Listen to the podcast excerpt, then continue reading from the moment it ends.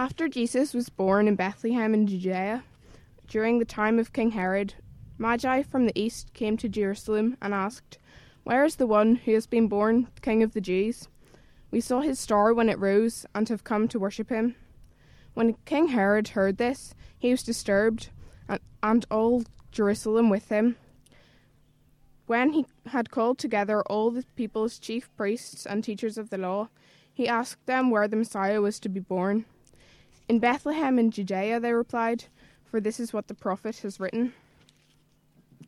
But you, Bethlehem, in the land of Judea, are by no means the least among the rulers of Judea, for out of you will come a ruler who will shepherd my people Israel. Then Herod called the Magi secretly and found out from them the exact time the star had appeared. He sent them to Bethlehem and said, Go search carefully for the child. As soon as you find him, report to me, so that I too may go and worship him.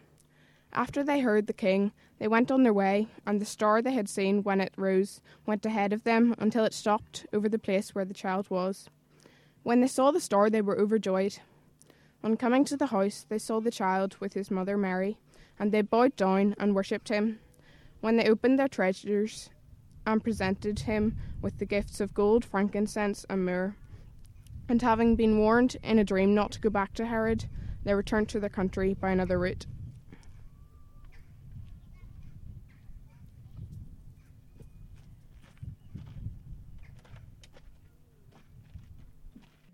What I'd call an Australian experience there. Uh, there's something really weird about hearing that story read while sunbathing in June, isn't there?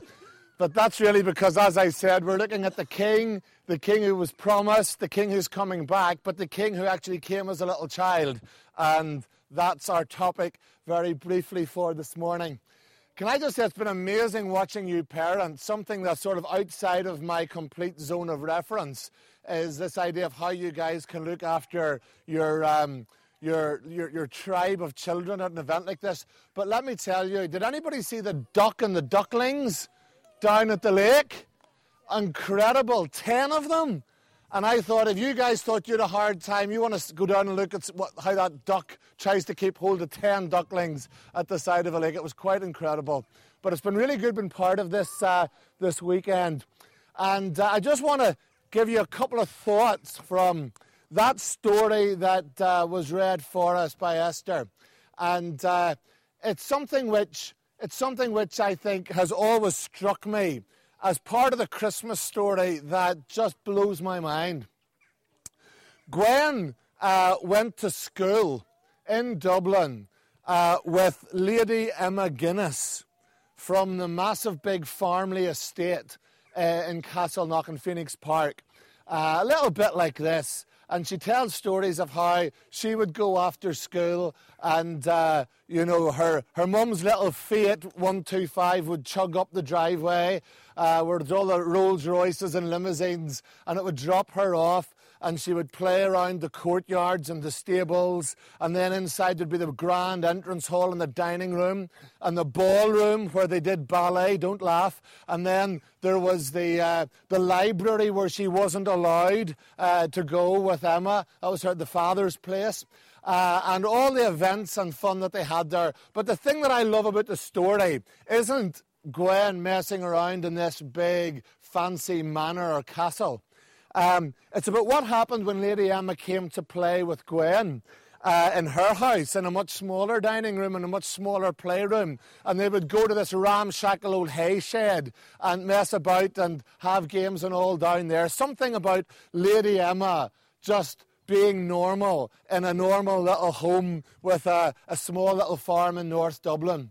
Uh, and that's just, I suppose, something that uh, strikes me when I think of the even more massive journey that Jesus made to the stable in Bethlehem. The king came to a stable.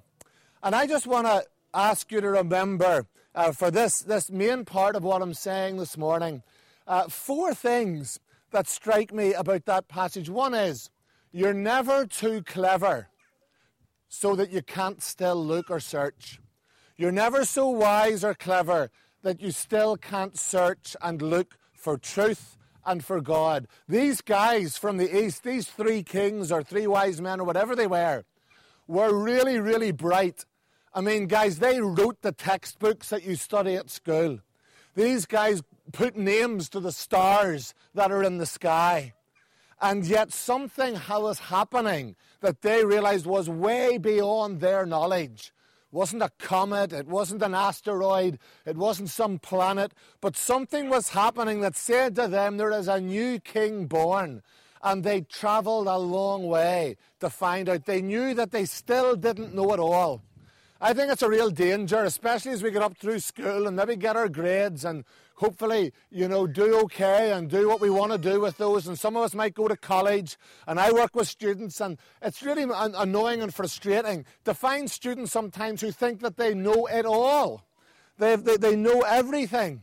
I think it was Mark Twain that said that when he was 17, he was convinced he knew it all and that his father knew nothing. And when he was 21, he was amazed how much his father had learned in four years. You know, we sometimes think we've studied it all, we know that, we've been there, we've done that. And again, to talk to some students and others, um, even folks who were at college and me, who say, "Well, that was okay, Monty, when I was back at, you know, at college or school, but I've grown out of that now." Just remember these three kings who had studied all there was to study about the world, and yet were blown away by the fact that this new king could come in such a spectacular way and in such a place that they would never expect a stable in a little out of the way place like Bethlehem. You're never too clever, so that you still can't look. And secondly, you're never so far away that you still can't come. These guys had an enormous journey. Some of the older people who maybe like a bit of poetry will remember T.S. Eliot's poem about the journey of the Magi and how it just gives an example of how grueling that long, long camel ride was from the east over to Bethlehem. Uh, and yet it was worth every bit of the journey. They realized that although they were from a different religion, although they worshipped different gods, it was still possible for them to know the true God. Even though they lived thousands of miles away, it was still possible for them to come close to God. And sometimes there's folks who feel, I'm too far away. Monty, I'm not religious. Maybe some of your neighbours, some of your friends, maybe even in your own journey at times you have felt, I'm too far away from God. I, it's not possible. I don't belong there. You're never so far away that you still can't come. Because at the birth of Jesus, those who were as far away as you could think of in the ancient world, the distant, distant tribes, came. And in fulfillment of a prophecy from Psalm 72, they gave their honour and they gave their gifts to this new king. You're never so far away that you still can't come. And the third thing is, you're never so powerful that you still can't bow. These guys, if they weren't kings, sometimes were more likely to be people of great authority in their land and great wisdom. They carried a lot of power. They were able to finance and get the permission to travel a long distance. They had the power, they had the resources, they had everything that maybe some of the younger ones would like when you grow up. I'd love to have all that wealth. They had the power and the authority, and yet when they saw this baby, they bowed down. Isn't there something really out of place about that? That suddenly these guys who had the power to order their servants around and to take, to, to take power in their own country would leave that aside and come and actually bow down not before somebody who looked so much more wealthy and so much more powerful, but bow down before a little baby like we have over here incredible, absolutely incredible. You're never so powerful that you can't bow. And maybe as we get older and as we get a bit of influence, and maybe we might become boss of our company, or we might become even, I don't know, we might become head boy at school, or we might become, um, we might even become an elder in the church, or we might become uh, somebody with great influence in society. Don't forget no matter how much you have made it in this world, you still need to bow before the King of Kings who is in the stable. And then, fourthly and finally, you're never so rich or poor that you can't give. These guys had lots of wealth, so you can say it's all right for them. Their gifts were interesting. Gold, okay, that's good. Gold for a king would expect that. But do you remember the first talk, those of you who were in, that Jesus isn't just our king, he's also our priest. He's our priest king. Isn't it interesting that the gifts that he got at his birth were gold for a king and incense for a priest? These guys who brought their gifts must have really known what this king needed as, as much as the guys who put the welcome presents into our rooms knew that I needed chocolate and shower gel. It was great, thank you very much. But these kings really uh, knew what this new king needed. Uh, gold because he was king, incense because he was a priest, and then myrrh because he was going to die. Imagine giving a child. It's like giving, the young, giving a birth, going to a baby shower, and bringing grave papers with you. It's like that. You know, giving a baby something that he would need when he died. They had real insight as to what this king would need. And it doesn't matter who we are, we don't need to have the wealth that they had because if you look at the beginning of Jesus' life, he was given gifts by a rich person. At the end of his life, he was given a gift by a rich person, Joseph, who, who gave him his tomb. But in between, he always accepted the love and the gifts of the poorest of the poor, the widow's small coin, the woman who spent all that she had on a, on a jar of perfume. He was always reaching out so that those, even though they didn't have a lot, could still give him what they had. And you're never so poor that you can't give him your heart, you can't give him your love. So remember that. You're never so uh, wise or clever that you can't search. You're never so far away that you can't come. You're never so powerful that you can't buy. And you're never so poor or rich that you can't give God what he wants if you're serving this king. I'll be back just to round off in a few minutes, but I think we're probably going to sing again, are we? Thank you, Jesus. Thank you, Jesus. Glad you weren't saying that to me.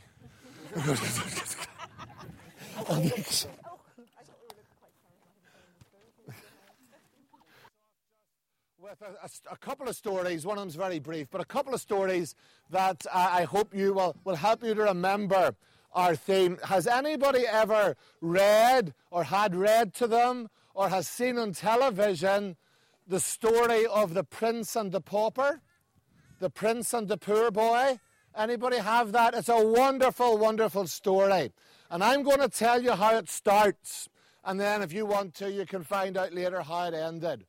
It was about two boys in the same city. One was the prince, and he lived in the palace, a little bit like this and the other was a poor boy who lived in a street near the palace. And uh, eventually they got to see one another because the little prince would go to the gate of the palace and he would look out at the world that he wasn't allowed to go out and see because he was kept safe in the palace. And uh, he would sometimes wonder what is it like to go out into that other world out there with all those other young boys and girls. And the other little boy, he came and uh, he would look in and he'd wonder what would it be like to live in a palace like that.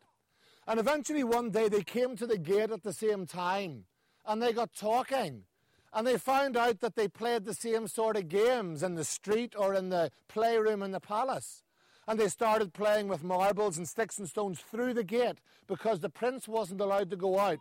And the, the little boy, of course, wasn't allowed in to the palace grounds. But at the gate they would sit and they would play and they would talk. And they discovered that really, if things were different, they could be best friends.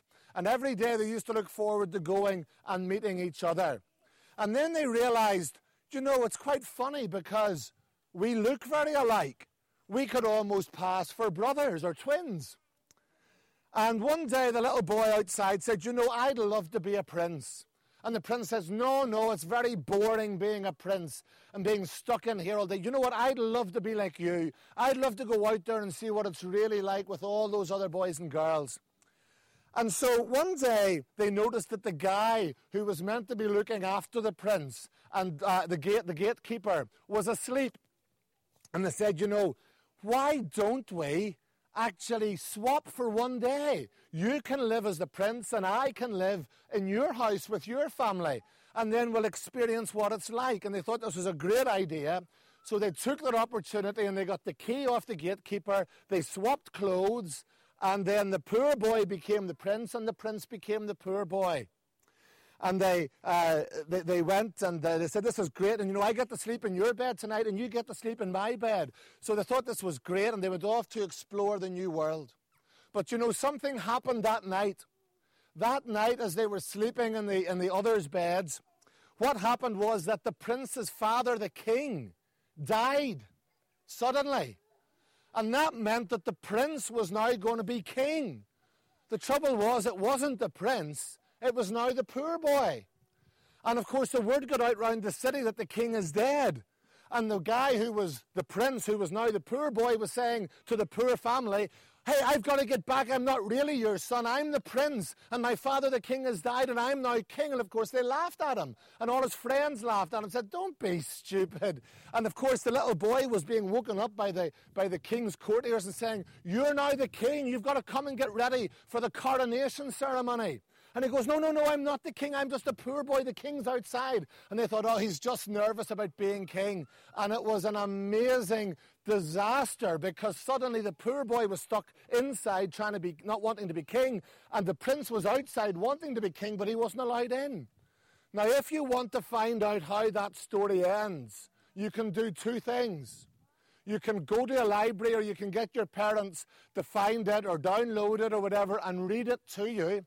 Or you can talk to Gwen, who had to tell that story in India uh, to lots of boys and girls and realised that she didn't know the ending, so she just made one up.